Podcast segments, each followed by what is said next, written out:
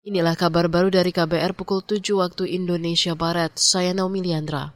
Kalangan buruh bersama aliansi masyarakat sipil berencana melakukan aksi di depan gedung DPR pada 28 Februari.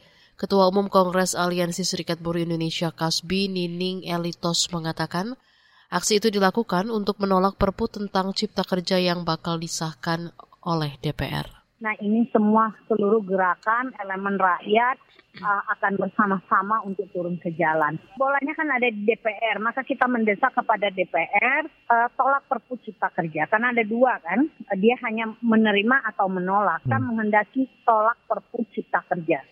Ketua Umum Kasbi Nining Elitos menilai pasal-pasal dalam Perpu Cipta Kerja hanya menyalin aturan-aturan yang ada dalam Omnibus Law Undang-Undang Cipta Kerja yang dinyatakan inkonstitusional bersyarat oleh Mahkamah Konstitusi.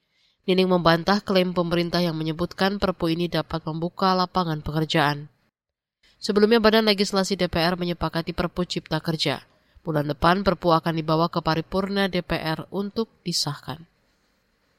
Menteri BUMN Erik Tohir yang kemarin terpilih menjadi Ketua Umum PSSI dinilai sulit mewujudkan reformasi persepakbolaan di Indonesia sebab kata pengamat sepak bola dari Save Our Soccer SOS, Akmal Marhali, PSSI tidak hanya bergantung kepada ketua umum saja, namun juga dipengaruhi oleh siapa sosok wakil ketua umum dan 12 anggota komite eksekutif EXCO. Karena kepemimpinan di PSSI itu kolektif-kolegial, Pak Erik Tohir tidak bisa bekerja sendiri sebagai ketua umum, sama dengan Pak Iwan Bule. Kenapa Pak Iwan Bule nggak percaya? Karena komite eksekutifnya bermasalah semua, orang-orang yang bermasalah di sepak bola semua. Nah, ini bagaimana nanti Pak Erik bisa bekerja dengan efektif atau tidak sangat tergantung dengan komite eksekutifnya nanti gitu. Pengamat sepak bola dari Save Our Soccer SOS Akmal Marhali meminta fokus untuk mengelola sepak bola Indonesia selama 5 tahun ke depan. Dia berharap sepak bola bukan batu loncatan untuk mencalonkan diri menjadi presiden atau wakil presiden pada pemilu tahun depan. Kita ke Liga Eropa. Sevilla menang meyakinkan dengan skor 3-0 atas tamunya PSV Eindhoven pada pertandingan leg pertama dini hari tadi.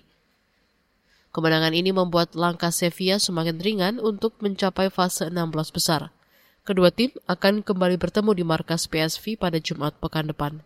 Pada pertandingan lainnya, Barcelona harus puas dengan hasil imbang 2-2 saat menjamu Manchester United.